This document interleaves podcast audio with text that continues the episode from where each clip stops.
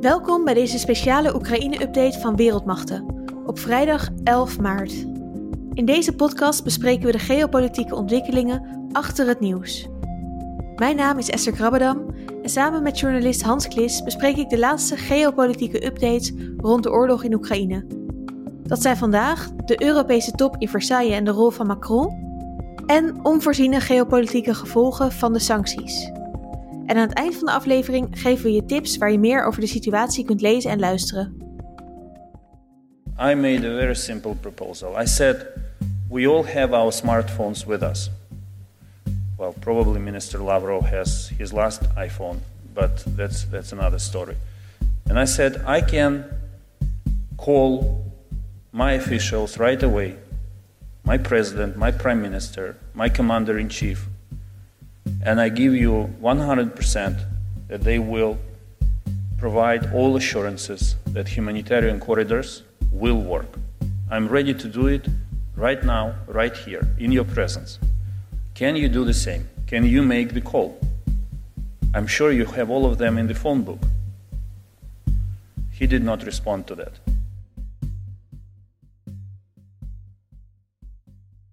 Dat was minister van Buitenlandse Zaken van Oekraïne Dmytro Kuleba over het overleg dat hij op donderdag had met zijn Russische collega Sergei Lavrov.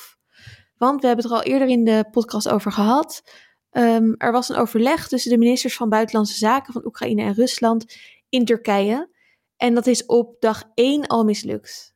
Oekraïne wilde een staakt het vuren van 24 uur, zodat noodhulp naar bijvoorbeeld Mariupol kan. Maar Rusland weigert daarover te praten voordat Oekraïne de wapens neerlegt. Um, een andere belangrijke update van uh, de laatste dagen is ook dat ja, de situatie in Mariupol dus echt steeds heftiger wordt en er worden ziekenhuizen beschoten. Zelensky noemt het bewijs dat er een genocide plaatsvindt. Maar het lijkt dus nou ja, nog steeds er niet van te komen om een ook al wat korter staakt het vuren af te stemmen, waardoor noodhulp die kant op kan. Hans, laten we het hebben over de twee belangrijkste geopolitieke ontwikkelingen van de laatste dagen. Macron neemt de leiding in Europa. Is dat opportunistisch richting de Franse verkiezingen of hebben we hard een nieuwe Merkel nodig?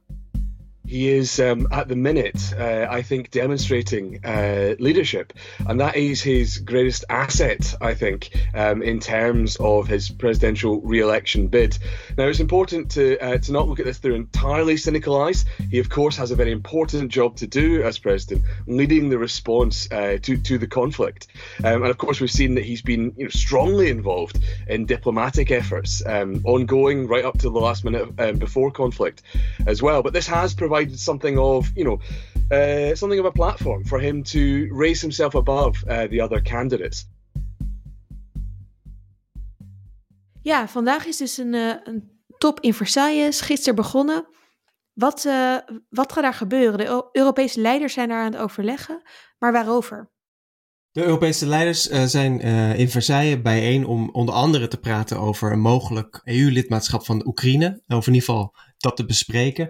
En ze komen ook samen om het plan voor een strategisch kompas uh, te bespreken. En dat is een, een plan voor een soort geïntegreerde defensie- en militair beleid van alle 27 lidstaten. Macron heeft die top dus georganiseerd en hij heeft ook donderdag met de, um, de Duitse president Scholz met Zelensky gepraat. Hij heeft ook al vaak met Poetin overlegd. Klopt het dat Macron nu echt zo'n leidersrol pakt in Europa? Misschien wel die in het gat springt wat, wat Merkel heeft achtergelaten? Ja, dat klopt. Macron, die heeft zich de, eigenlijk sinds zijn verkiezing heeft hij zich eigenlijk al opgeworpen als de grote Europees gezinde leider. Um, hij heeft zich ook opgeworpen als uh, ja, iemand die heel vaak met Poetin praat. Volgens Politico heeft hij deze maand al elf keer gepraat met, met Poetin aan de telefoon over wat er gaande is in Oekraïne. Je kunt ook op social media foto's vinden van hoe die gesprekken eruit zien. En dat is vooral heel veel uh, hand voor zijn gezicht houden. Aan de ene kant is het een manier om ja, proberen dit conflict tot een einde te brengen. Maar voor Macron is het ook ja, heel handig met het uitzicht op verkiezingen die in april komen. En uh, ja, hij kan dit heel erg laten zien dat hij de, ja, de grote staatsman is. Uh, in tegenstelling tot zijn tegenstanders. En op die manier, ja, weet je, sinds Merkel weg is, is er inderdaad een groot buitenland politiek gat gevallen. Um, en uh, Macron ja, wil dat graag vullen, inderdaad. Ja, verandert dit de houdingen uh, in de EU eigenlijk erg? Want ik kan me best voorstellen dat er andere Europese leiders zijn die misschien ook wel zo'n rol willen pakken of die helemaal niet blij worden van goede gesprekken met Poetin namens de EU. Nou, belangrijk voor de EU is uh, volgens mij dat uh, eigenlijk met één stem natuurlijk gesproken wordt tegen, uh, tegen, tegen Rusland. En je hoort hier en daar ook stemmen, bijvoorbeeld in dat Politico-artikel, wat we in de show notes gaan stoppen. Daarin hoor je ook heel veel diplomaten terugkomen die eigenlijk zeggen: ja, Poetin luistert helemaal niet. En waarom zou hij ook eigenlijk naar Macron luisteren? Want er verandert niks. Ja, in die zin wordt het een beetje gezien als ja, toch een beetje misschien uh. En uh, er wordt dus gesproken over uh, onder andere het strategisch kompas, over uh, um, nieuwe Europese plannen op het gebied van defensie. Hm. Is dat echt direct naar aanleiding van, van wat er nu in Oekraïne gebeurt, of zijn dit al een soort van langere plannen die er liggen? Nou, zoals we het in een eerdere aflevering hebben gehad met, met Klingendaal-expert uh, Stoetman, is dit eigenlijk al een, een plan wat al langer uh, in de maak was. Uh, bijvoorbeeld ook met een, met een militaire flitsmacht van 5000 Europese militairen die dan ingezet kunnen worden. Er lijkt nu wel meer druk op te zitten om dat strategisch kompas sneller af te ronden dan eigenlijk gepland. Dus in plaats van later dit jaar, om dat nog binnen de, eerste zes maanden van dit jaar af te ronden. En dat is toevallig ook de periode waarin Frankrijk uh, de Europese Unie voor zit. Ah, kijk. Uh, ja, wel leuk om die aflevering misschien nog terug te luisteren als je dit interessant vindt. We hebben het daar gehad over of nu met, het, uh, um, met de oorlog in Oekraïne uh, het momentum er is voor een Europees leger. En inderdaad een expert die daar hele interessante dingen over heeft gezegd. Dus um, luister zeker even terug. Zullen we het ook in de show notes zetten. Dan het volgende punt. Oekraïne en Rusland zijn samen verantwoordelijk voor een groot deel van de wereldproductie van graan. Wat betekent deze oorlog voor de voedselvoorraad van de rest van de wereld? En wat zijn andere onvoorziene geopolitieke gevolgen van de oorlog en de sancties? The cost of wheat is at its highest level in 14 years. Corn is at a nine year high. Ukraine's ports stopped working when Russia began its invasion last week. This means grain stocks from both countries aren't reaching their main markets in the Middle East and Africa. Economists say consumers, particularly in lower and middle income countries, will have to pay higher prices. Ja, we voelen de Oekraïnse oorlog niet alleen maar in onze portemonnee bij tanken of het betalen van de energierekening. Hebben we het natuurlijk al eerder over gehad, dat er nu een nou ja, energietransitie harder nodig is dan ooit. Maar Rusland en Oekraïne zijn samen ook goed voor een derde van de wereldproductie van graan. Welke landen gaan hier het meeste last van hebben? Nou, je ziet al dat er heel veel noodkreten komen uit, uh, uit, het noorden van Afrika en het Midden-Oosten. Dat zijn landen die vooral heel erg uh, afhankelijk zijn van, die, van de graan die in Rusland en Oekraïne worden geproduceerd. En ja, Oekraïne is op dit moment gestopt met exporteren van, van essentiële voedingsmiddelen.